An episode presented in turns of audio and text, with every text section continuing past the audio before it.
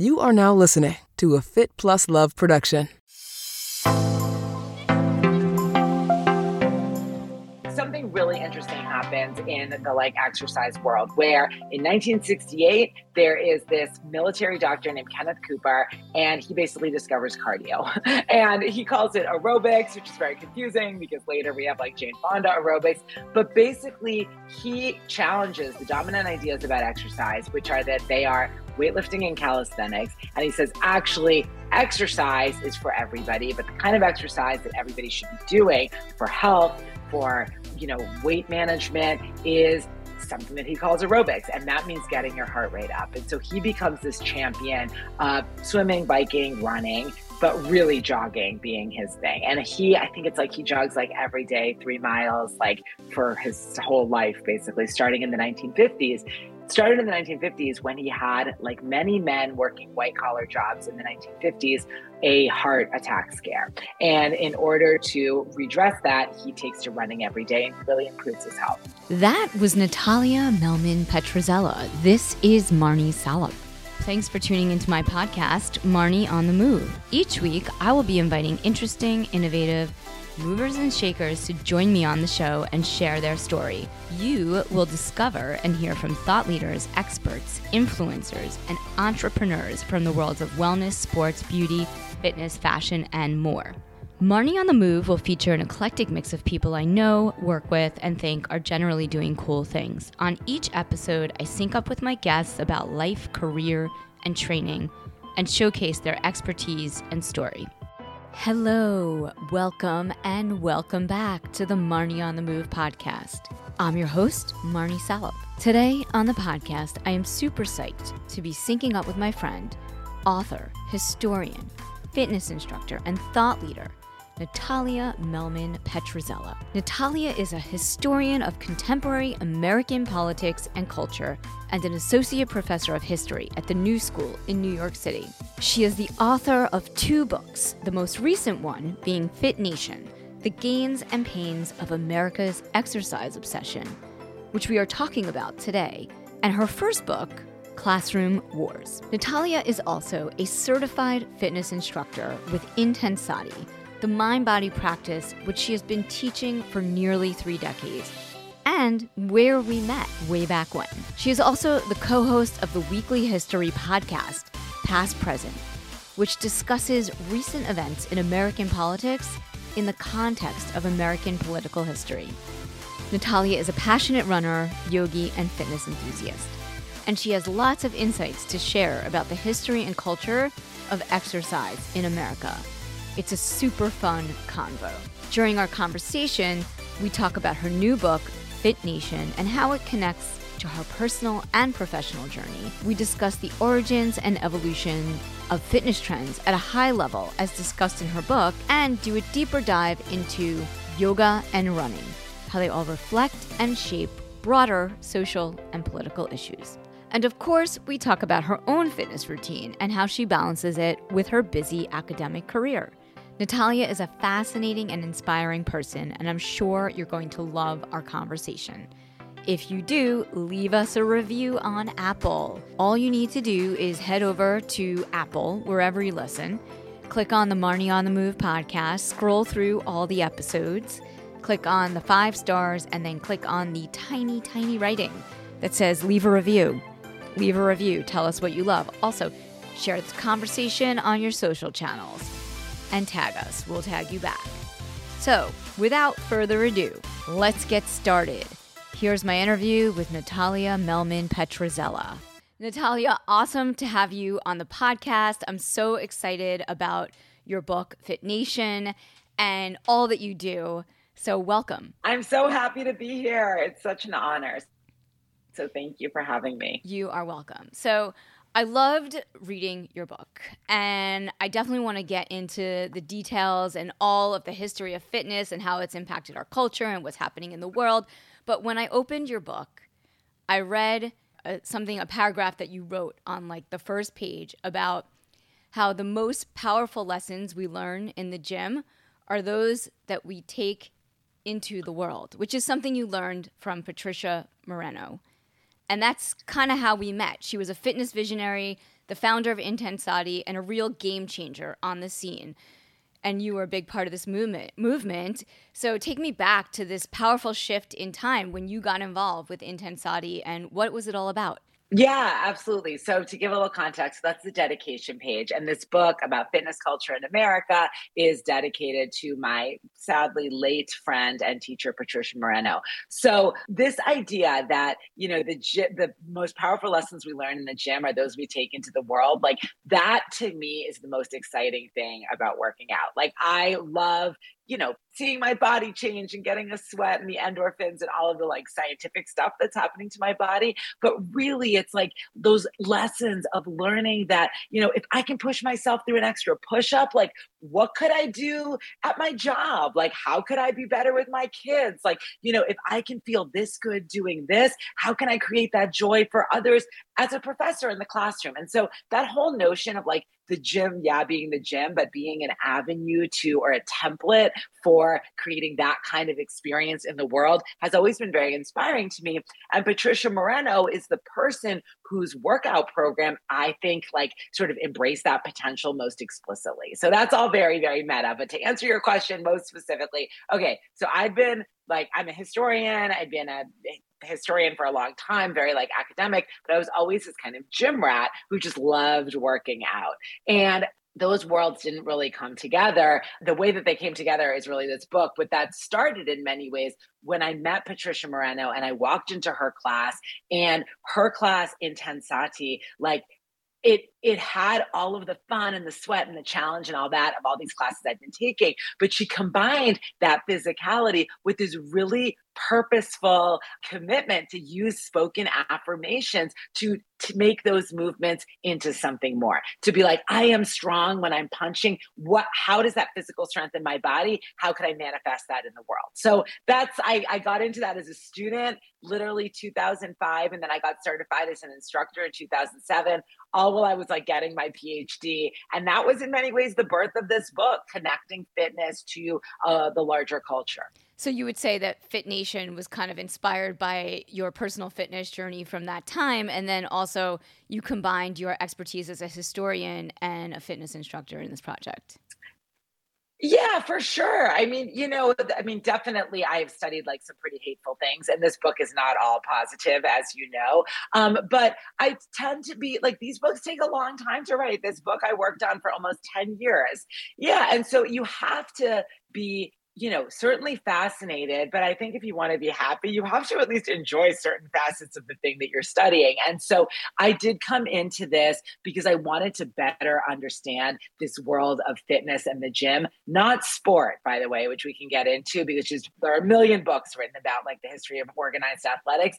But I'm like, here's this really powerful world that I'm in. And like, there really aren't a lot of books about this that aren't like, how to get flat abs, thin thighs in 30 days. Like there's a lot of prescriptive fitness books, but how did we get here to a point when people spend lots of time and money going to the gym? That didn't really exist. And the books that did exist, I didn't feel like told the whole story. So I'm like, I think I'm the person to figure this out. And that's what I hope I've done. So the book covers a over a century of American history from the World's Fair to Muscle Beach to fat farms to feminist health clinics and yoga retreats and all that you just talked about to health clubs and more. So so maybe you could share, like, take me back. I know that you don't need to go through every chapter of your book because each chapter yeah. is like one of these movements, which is super awesome. But maybe give me like the highlights of over the decades, over the century, like how fitness has evolved in culture. Yeah. So at the risk of giving you a long lecture, let me try and give you like the overarching story and then we can like pepper in some totally. details. Yeah. So I started the World's Fair 1893 in this moment when this strong man, Eugene Sandow, is packing the house every single night. And what is he doing? He's basically like flexing on stage and performing feats of strength. And I start with that for a variety of reasons, but the most important one is that like at that point, like working out regularly to build a muscular body, that is a performance. Like that is a weird thing to be doing. Like people are packing into that audience because you can't see a guy who looks like Sandow at like your local Equinox because that doesn't exist, right? Right. And very few people who are in the audience night after night. I'm talking like 6,000 people a night. Night after night, those people in the audience, that is a generation of people, believe it or not, who did not look at a guy like that and think, "Oh, I should really get to the gym." That that expectation did not exist. Like actually Sandow was more like a freak show. Like Sandow was someone, um, and these other strongmen, they might be at like Coney Island with like the bearded lady or the so-called Siamese right. twins. And so a lot of the what I argue in the book is like I try to take us or tell this story of how we got from that working out as this like weird performance subculture all the way to today when like I say I'm writing this book about workout culture, people's most common thing was either like, oh my God, I'm so bad, I need to work out. Or let me tell you about my new training regime. I'm like doing an ultra. And, yeah. Know, and so it's a very different moment. And so the basic story of how that happened is effectively that at, at, the Sandow in Sandow's time, like working out not for sports was considered like really narcissistic because it was so narrowly physical. Like anybody, if you were a man who is so concerned what your body looks like and who is like wanted to spend all this time in the company of like other sweaty men, like that was considered really suspicious. Probably you were gay, they thought, although that wasn't the language of the time. The but you certainly yeah. like yeah, you certainly didn't have, you weren't focused on the right things. Like you should be focused on cerebral things, on like working, like not this. So that, and then for women, it was sort of a little bit flipped. Like that's so masculine to want, want to have muscles or to, you know, it's unfeminine to sweat and, and, yeah. and, and do like rigorous exercise.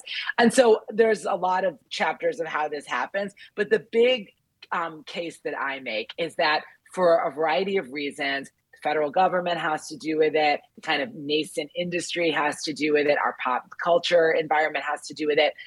Fitness changes from something that's seen as very narrowly physical and thus suspicious to something that's part of living a full, well life. Like we embrace as a culture the idea that mind and body are connected and that it's up to individuals to take responsibility for cultivating their not just absence of illness, but their overall well being. And right. a big part of that is working on your body. And so, working on your body goes from being like a distraction from the important things to being integral to the so called important things. And a lot of people buy into that, like from a lot of different backgrounds. And so, that's like basically the story of what what what I uh, of what I tell in this book. Yeah, and I liked how you like you know some of the things that I really that really resonated with me as someone who's practiced yoga for a long time, as a runner, as an athlete I like how you talk about yoga, right? Like that was like before Intensati, right? That was like one of the first practices.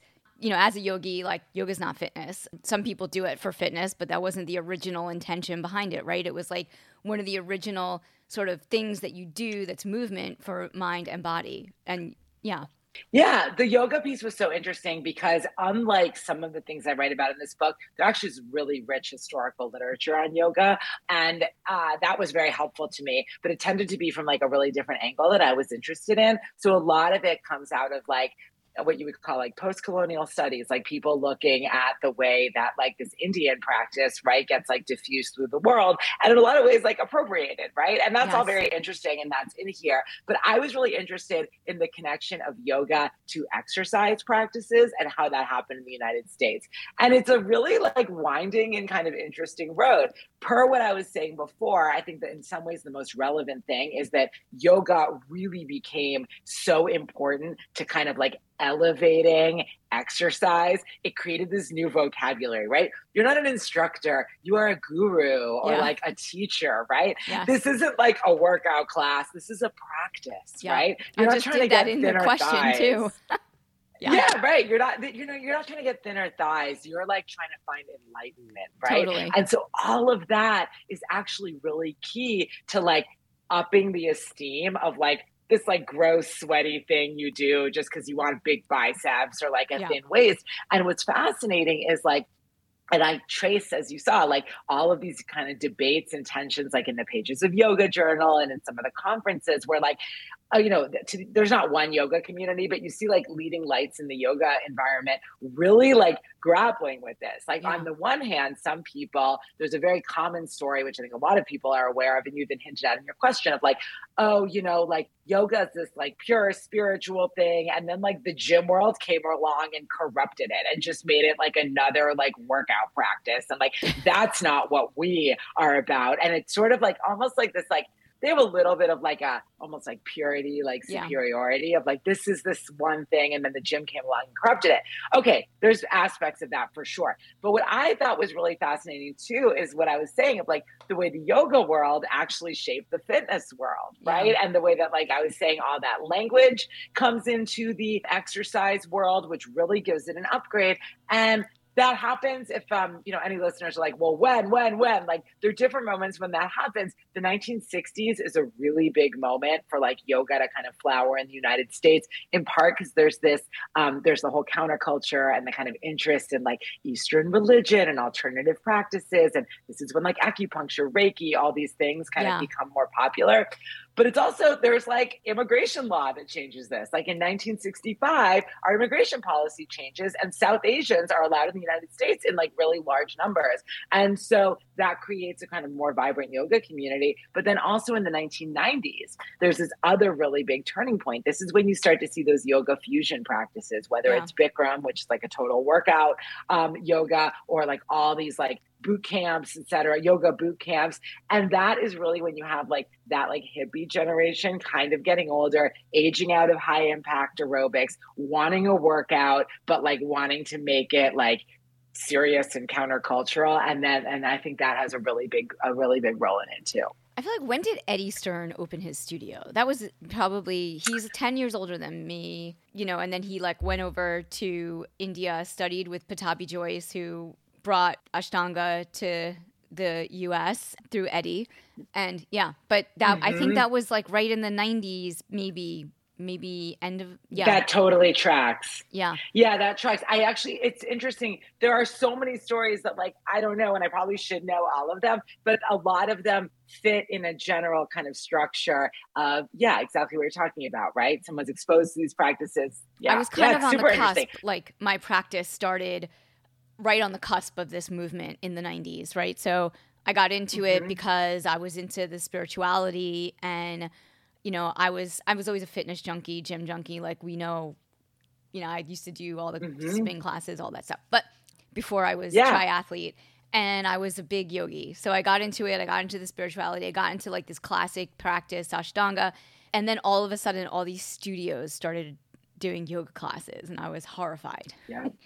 I mean, I embrace it Why now. Why were you horrified? Let me ask you a question. Yeah, Why were you horrified? I was horrified because I just had like this like very purist mindset around yoga. You know, it wasn't a workout, it wasn't fitness. It was, you know, it's intense and I always and I also got my certification to teach uh, you know, 500 hours and I just I just felt like as somebody in fitness and both in yoga that it was like kind of silly I don't know. It wasn't my jam. You know, I was I'm a I'm a like a diehard like you know I was a diehard yogi. Right. But now I embrace yeah, no, it. and you but, see that a lot.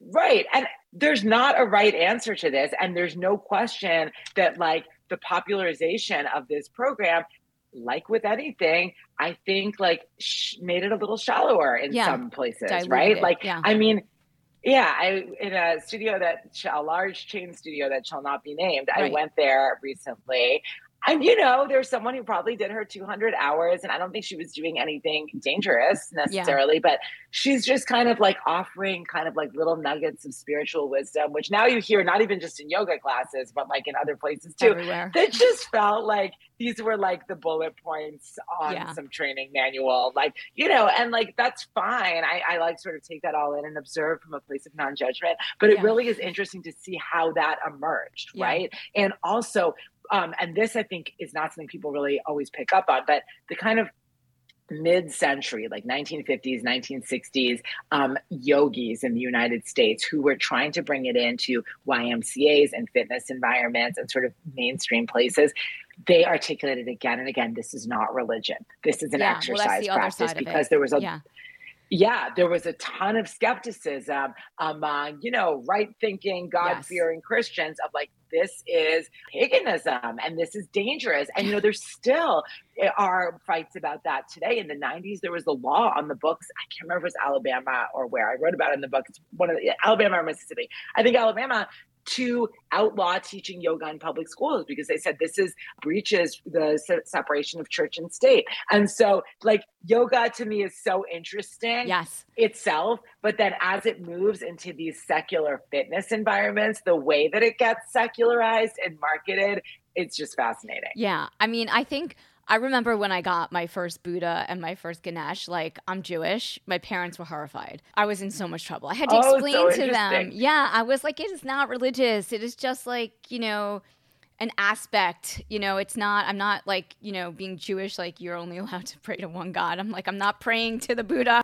Right, right, exactly. Well, it, right, like it's mindfulness, right? You so know? much misinformation. Um, well, this is actually fascinating. So I'll shout out a great organization called At the Well, which is a Jewish women's wellness organization. Yeah. And I had the occasion to speak with the founder recently, and she said something so interesting, which is, you know, like in the fitness industry, as you see in the book, in the yoga world, there are lots of Jews who are teaching all of yeah. these things, right? I'm I'm Jewish too, and she, part of the reason that she had started at the well was she's like, you know, there are all these women named Rachel who are teaching about this spiritual wisdom from Hinduism or that yeah. they're learning through yoga, but not tapping into like these Jewish traditions. And right. I think it's really funny, like the Kabbalah. because um, yeah. it's just yeah, totally. And so I think we're seeing that like resurgence in in some spaces too, which I, I don't cover that in the book, but I found it really interesting. Yeah, but I know you know you're like deeply immersed in all of this. So I figure like it's totally. not necessarily in the book, but you are a historian and uh, honestly like this book needs to be bought by all the universities to for education. Please. Like this book is awesome. Shout out to our sponsors at Delta G. Delta G is the creator of the revolutionary Delta G ketone ester, an exogenous ketone being used by world champion, Ironman, Tour de France, Formula 1, Olympians, recreational athletes, and longevity seeking wellness savvy individuals looking to optimize their athletic performance and everyday health. I have been adding Delta G exogenous ketones to my morning coffee, using it to recover after hard workouts and in training for the past several months. I am a huge fan. Beyond boosting energy levels and performance, ketones improve mental clarity, boost metabolic flexibility, and increase insulin sensitivity.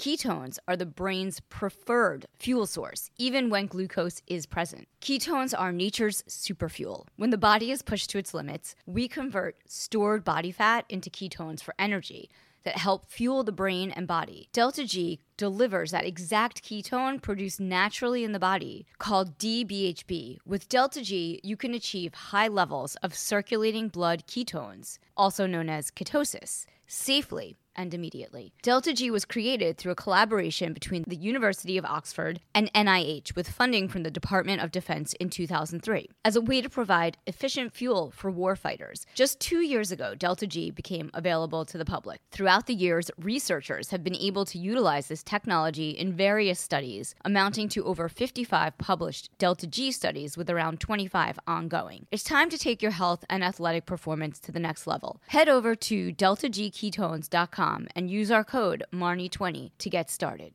So then the other thing that you talk you. about, I'm just switching gears, is running. I mean, and yeah. you're a runner. I know because I just saw you running. I was like standing there making Instagram videos. That's that's kind of you to call that running. Yeah. I'm in like a low point of my running abilities, but yes, I, I I am I yes, let's call me a runner, damn it. Yeah, you gotta embrace it. I mean, seriously. So you talk a lot about running, right? You talk about the American jogging mm-hmm. craze, which you know I've read a lot of books about that because I've read books about Bill Bowerman, and I've obviously read the Phil Knight book about Nike, and uh, there's some other coaches that had like the Humboldt Toads, which was another group back in like the 60s, 70s in California, where mm-hmm. like people actually, where like Americans started running and getting paid sponsorships in college and all that stuff. So, you know, talk to me a little bit about the American jogging craze and that chapter of the book and how that kind of leads you to Kara Switzer and Title IX.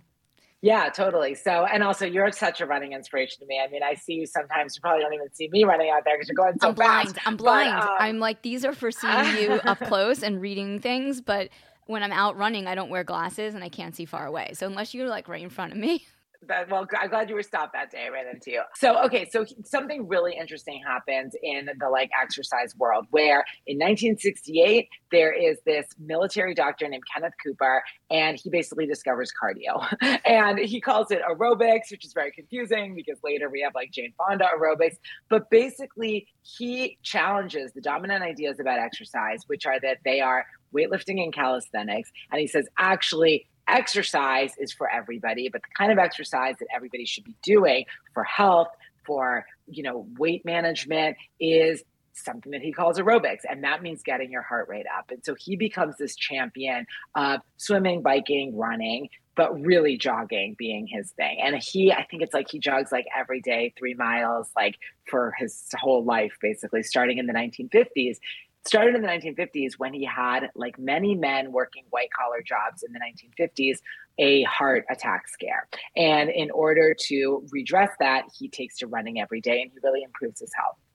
Now, it's hard to express how uh, revolutionary that was. Like there were a lot of doctors at that time who were like, "This is the worst thing. Like your heart will actually explode if you go jogging every day. Like this is very inappropriate. If you're a woman, your uterus will fall out. like you know, th- really, this is what people said. Amazing. But like there was a big like, ant- yeah, anti-running thing. There were towns that issued tickets to joggers because like it was an inappropriate use of public space. Like imagine that, right? Wow.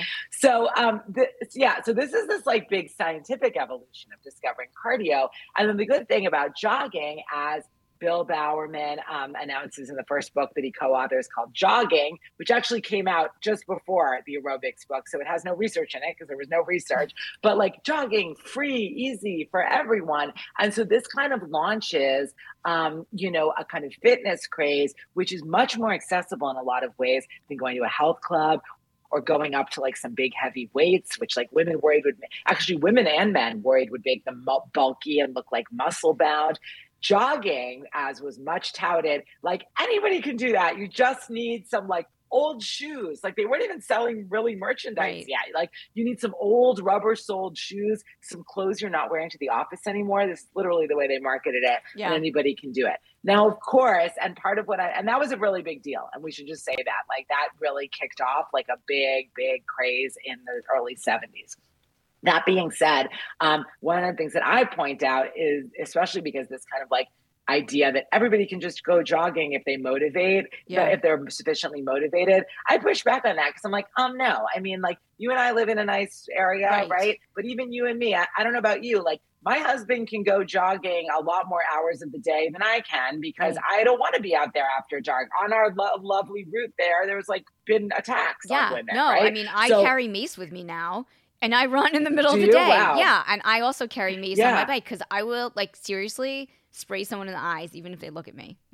As women, like we face that particular thing, so that yeah. constrains when we can go and do this. And same thing uh, people of color like i mean so i really push back on that kind of like universalism of like anyone can just go running right. but it is relatively more accessible than a lot of other um, exercise programs that yes. existed at that time so you know i explore that um, i think yeah, hopefully with some new detail because there have been yeah. a lot of books about jogging it's one of those things like yeah. yoga a lot of people have written about but i talk about it from the perspective of this like scientific change um, around like what is constituted as exercise, but also in terms of the industry that comes up around it. Like, you know, I was so lucky I got to go to Nike, which like very few people wow, got to do. And I got cool. access to their digital archives. Yeah, to their like digital archives. It was so funny. What they were most concerned about is I wasn't going to like steal design ideas. and I'm like, I couldn't like make a pair of sneakers if you paid me, even with like your amazing archive. That's like, yeah, don't worry about that. That's so um, cool. But so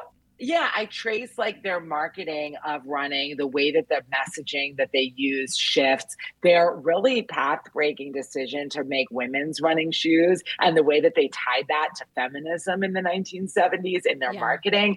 And, you know, this isn't a book about women and exercise, but there's a lot of gender stuff in there. And one of the things I found so interesting about running in this period was the way that it was and was not connected to feminism and to Title IX. And in this chapter about jogging and running. It's probably, I would say, in the whole book, the one where I most get like connect to the sports yeah, world because yeah. I try to kind of make the boundary between sports and fitness a little clearer.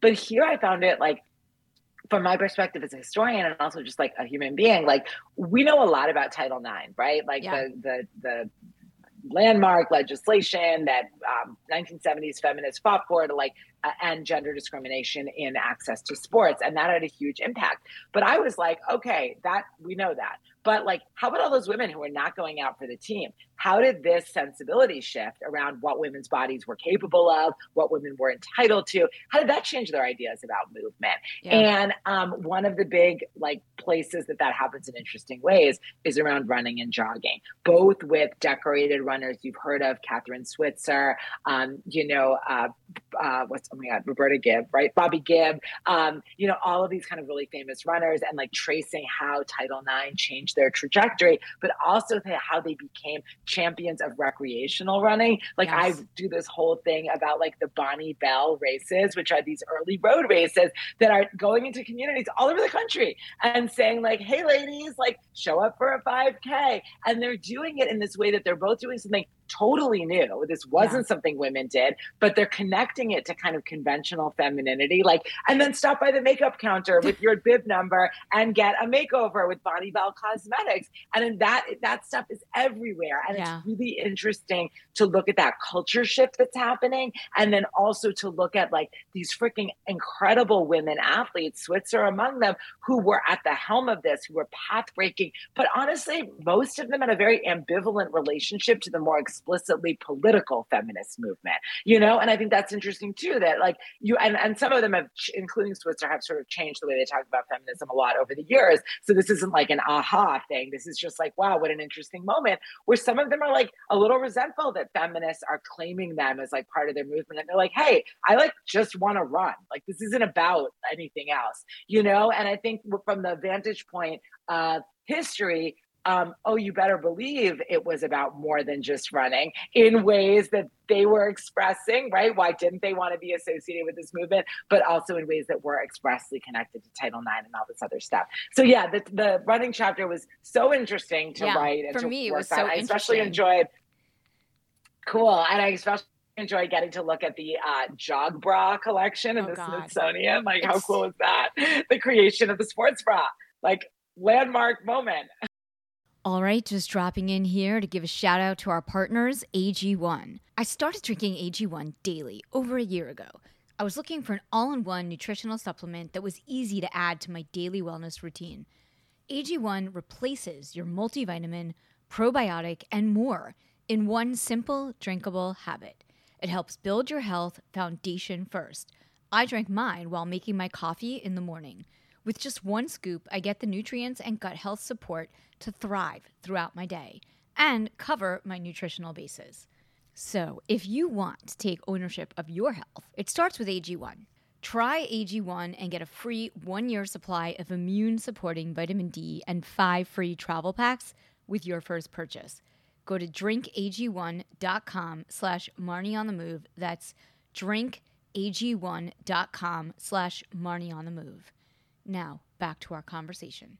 I still think they need to do some work, but there are a lot of good brands out there. And actually, there's a woman that I met that used to, that is leaving Giro cycling, and she just started a line, um, and I don't remember the name but she started a line of bras for women. That- Well, it's so funny because early on, one of the things that was so interesting with these women who invented the sports bra is like there was no place for it in the like uh, retail economy, right? right? Like it was very functional. It was not fashion because I think you're talking about how today yeah. so many sports bras are more like crop tops, like yeah, totally. you know, and not not aren't necessarily performance. Oh, like bra bra. These okay. were pure yeah. Yeah. These were like pure performance. And so lingerie stores, which were often like made really for men who were going to buy presents for their sexy presents for their wives or girlfriends to wear, they were like, we don't want this like weird elastic contraption.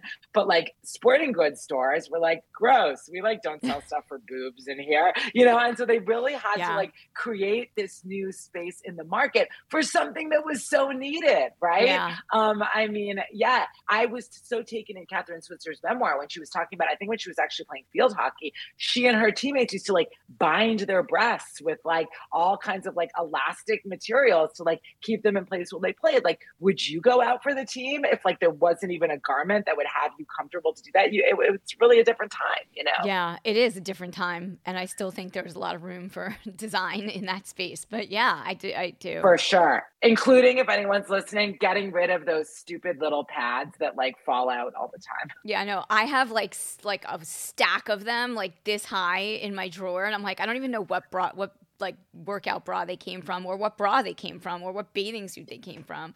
I'm like, it's it's all lost I know, on me. They should just sew them in. yeah. I think they should just sew them in. I end up throwing them out because I like don't have the time to like organize put them back them, in. It's like you know? oh, it's like pulling yeah. a string out of your shirt. Like it's one of the most challenging. Yes, you need to have like it's a yoga activity. You need to have a lot of patience. Yeah, there's like enough enough challenges to getting to the gym. I don't need like some like fine to motor skills activity. Bra pads back in. Or, or like totally you go out in them and they're organized they're in wrong anyway. Right, totally. Like doubled over. Yeah. Speaking of fitness, I want to just one last like deep dive into your book, and then I have like other questions. Lotte Berk, yeah. Molly Fox, Jeff Martin. That was where I started. So before I was a runner, before I was a yogi, my mother, growing up in Long Island, you know, it was probably the '80s, like late '80s. I was probably 16, so eight late '80s. I was going to classes with my mother, who was driving into the city from Long Island to go take classes at Molly Fox and all the Lotte Berk, Jeff Martin, all of that. It was like, it was so cool. All of my mom's friends did it. It was like the thing. And I loved it. Step classes, all of it. Take me back. What did that do for our fitness culture?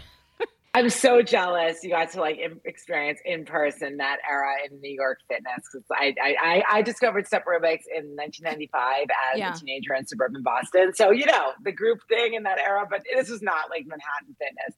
Okay, so what Wait, happened? was it so, the 80s or am I like totally out of context? I yeah, was it? No, no, though that, that was the. I mean, I yeah, yes, okay. that was the '80s that you're okay. talking about. You that's Boston, totally right, though, but it but extends separate... like into the early '90s. I yes. was I was in Boston, but I was born in 1978, so I wasn't really old enough okay. to like do yeah. like workout workouts until the '90s, and I didn't find it until high school. Anyway, so yeah, there's this really like the kind of like you know, you have jogging, like we're talking about that's happening in the 70s. And actually, there are women who get on board with this cardio thing, but they don't want to be what they call being be cheered on in the streets, like basically being catcalled, but they want to mm-hmm. exercise. So this in many ways gives rise to this era of kind of like studio fitness classes.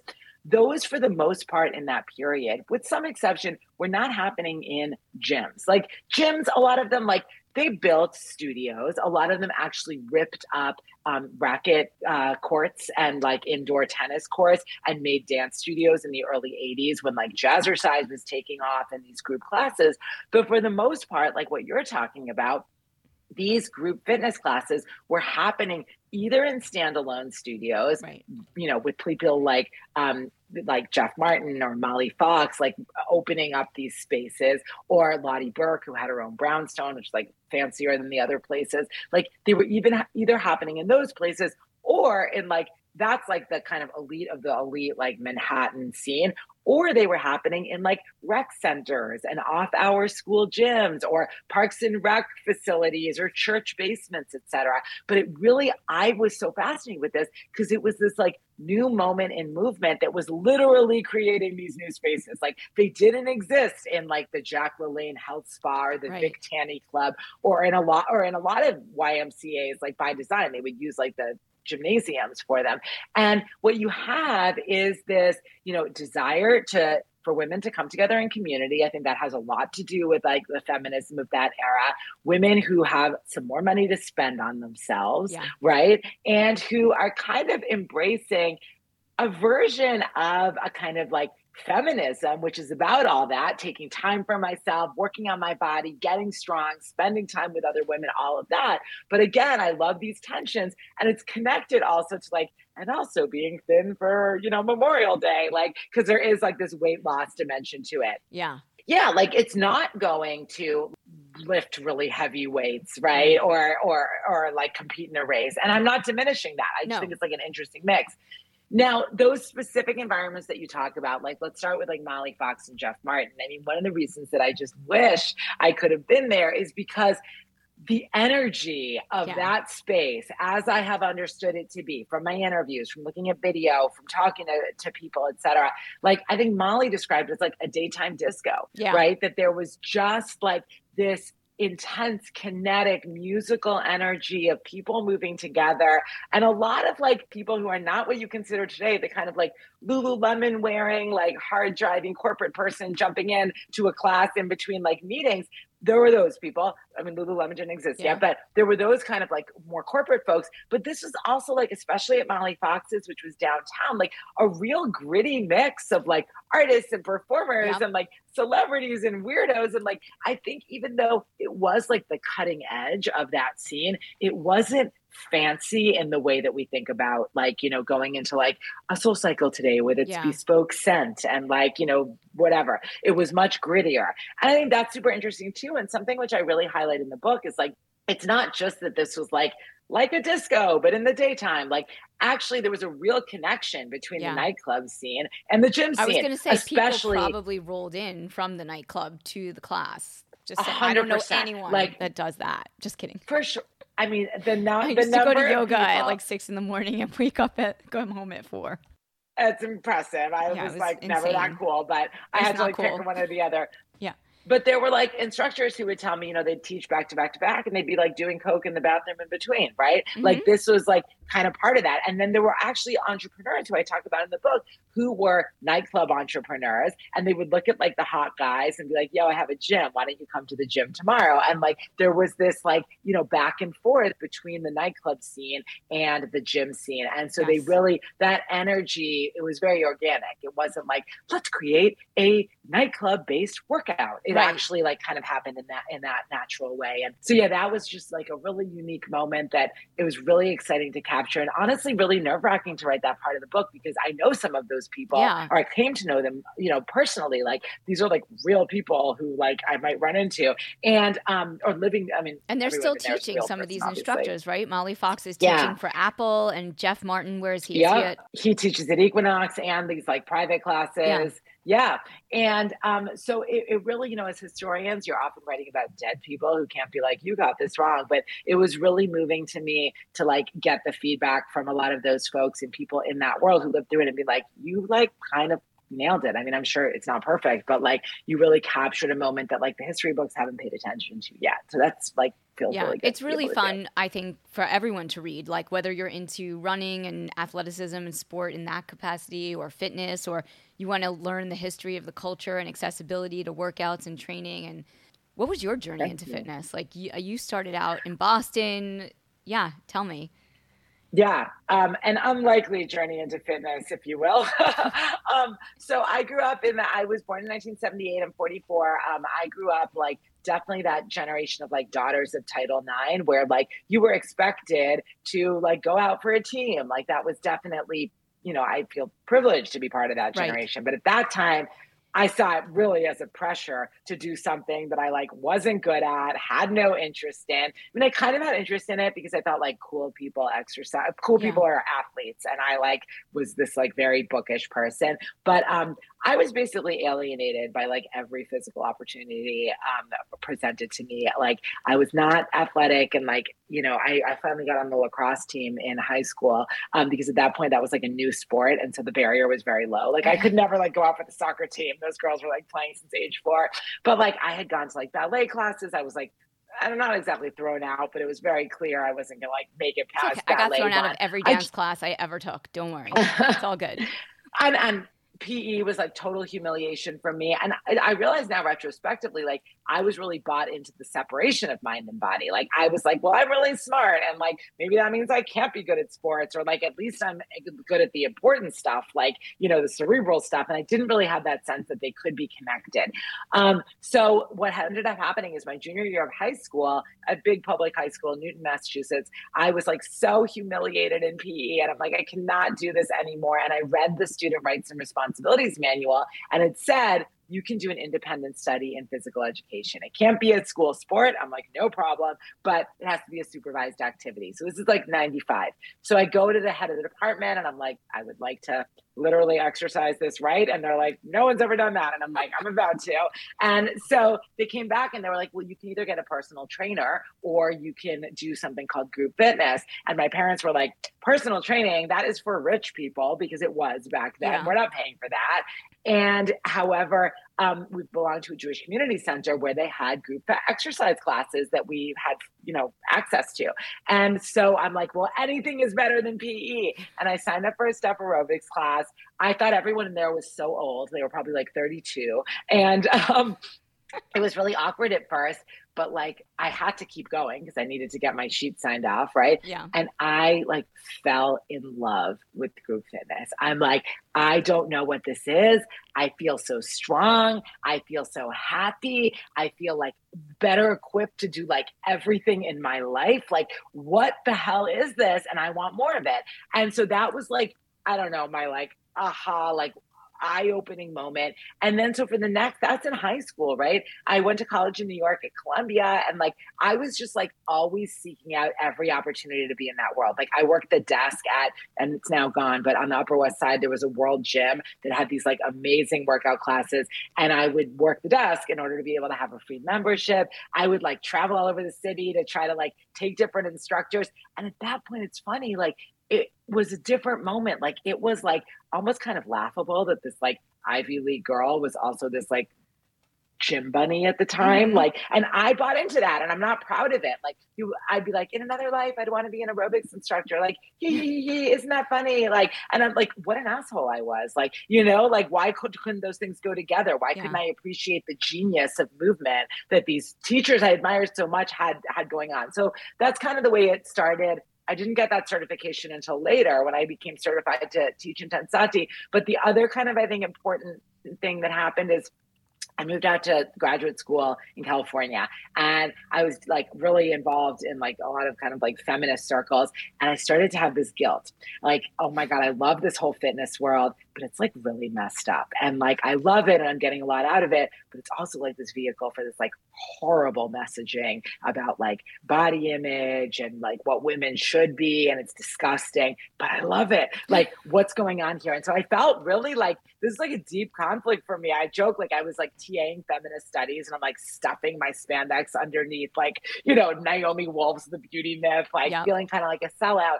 Um, and then also being in California, this is early 2000s. Like I saw a group that it turned out was team in training, training for a marathon, and they were like all ages and sizes. No one that would look like what I thought a runner would look like. And I'm like, maybe I could run a marathon. And all of a sudden, I started like feeling like I'm like, I could like, I'm like a, a fitness person too.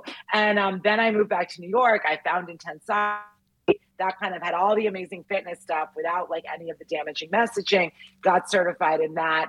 And then I started a schools program, um, experiential wellness in New York City. And that was sort of my first like activist commitment around this and out of that grew this book so yeah it's a long um, it's been a long journey but this feels like an important turning point. and i'm not leaving the gym or the book writing anytime soon although can't think i'm i don't know if i'm write about fitness again you know this isn't your first book you have another book classroom wars language sex and making of modern political culture which explores the roots of cultural wars in American public schools. And, you know, I don't know what your next book is going to be, but you also talk a lot about culture and politics and race and gender in your book now in Fit Nation. So, you know, like you don't have to get into the details, I should say, because I know it's it's extensive in the book, but maybe some highlights of, you know, what are some of the social justice issues that you explore in your book and maybe how do you envision a more inclusive and equitable future?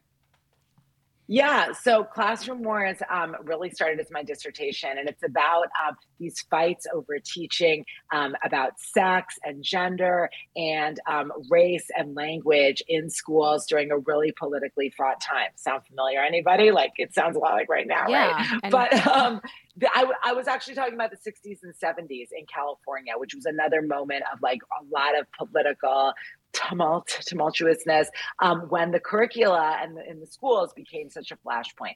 And you know, I came to that um, because I had been a public school teacher before going back to getting my PhD, and I was just super interested. Also, as a child of the '90s, when people were talking about multiculturalism and you know, kind of no one used the term anti-racist at the time, but sort of like diversifying curricula, like all of that was very interesting to yeah. me, and so that kind of led me to that study. And then when I was doing that research, that book, like I said, came out 2015, but the question I got the most was like, I don't really get why are you studying, um, you know, fights over curriculum that deal with race and ethnicity and ones that deal with sexuality and gender. And I'm like, because they're actually connected because um, they're about sort of like justifying or legitimizing the presence of so-called others um, or marginalized people in the curriculum and in the schoolhouse and the opposition to them absolutely unifies them as a threat to the existing order. And so I think they're connected. That was a very hard sell back in 2015. Yeah. I hate to be like, I told you, but like today, I think like no one asked that question. And I still do press about that book because this, the themes are still really relevant. No one asked that question because we are seeing right now so much those issues of race and sexuality and curricular battles that yes. are really enmeshed. And so um, that was that book. I still remain really passionate, like not only as a scholar and an educator, but as a parent now about and a citizen about what's going on in schools um, in America. So it's interesting getting from that to Fit Nation. People are like, oh my God, that's so different. Like, how did you get from there to there? Yes and no. Yeah. Like, first of all, it's still like a 20th century American story with like really um, a lot of stuff happening in the 60s and 70s. In many ways, they're both like in big ways, they're national stories, but they're also California stories, which is like, I think, so interesting to think about the way the furthest point west in America, which was like not even the United States for much of all of our early history, has become so determinative of our culture, right? Yeah. In the past hundred years or so. Like, so it used to be, you know, like so many books are written about like the role of Boston, the role of New York, the role of like the original 13 colonies. If you look at our modern past, so much of it originates in California. And I mean Hollywood, I mean Silicon Valley, I mean like the campuses of Berkeley, I mean the right wingers of Orange County. Like I'm using caricatures, but yeah. so that's like the California origins of modern America like really, really fascinating. So in that way, they're really connected too. Um, and then yeah, in terms of a new book, and they both come out of my passions, like and my personal experience. Right. And for me, like I'm not a memoirist. Like I'm not like this is the me story, and I think we should really be very careful about so-called me search. But yeah. like for usually my interest in a topic begins with some granular experience I've had. And I'm like, I want to understand this beyond like my thoughts on the topic and like really do rigorous research. So yeah, now I am in very early stages on a new book together with my podcast co-host Neil J. Young, another historian. And yeah. we are writing or beginning to research a book, a new history of the Hamptons. Oh, so, oh my yeah. God. That is so, so awesome. I need to talk to you about Thanks. that. Offline. I hope it will be. yeah, no, I mean, yeah. I I would read that. I would love to hear more. And you and your podcast, the Past Present podcast. So if people want to listen, tell me yeah. a little bit about your podcast. Yeah. Yeah. So so I have like two podcasts. One like very is was limited series, so I can just say very quickly. That's called Welcome to Your Fantasy. Actually, Neil was a consulting producer on that too. That's nine episodes. Made it was just came out as a Spotify original in 21, and it's the story of Chippendales as a true crime story, but as a cultural phenomenon. And yes, if you've seen any of those TV shows, we came first to that oh, wow. story okay, in cool. terms of the modern moment. I'll have to yeah, listen to it. New York Times article I know about past, yeah, present. It's yeah. really yeah, so that was like a really fun uh, and hard project to do, but it was amazing. We did 70 interviews. It wow. took us from California to New York. Like, and it's really the production team on that was so good. It's like beautifully scored. Like, I'm proud of it. And I'm not just like bragging about me, but it was this great team that we had.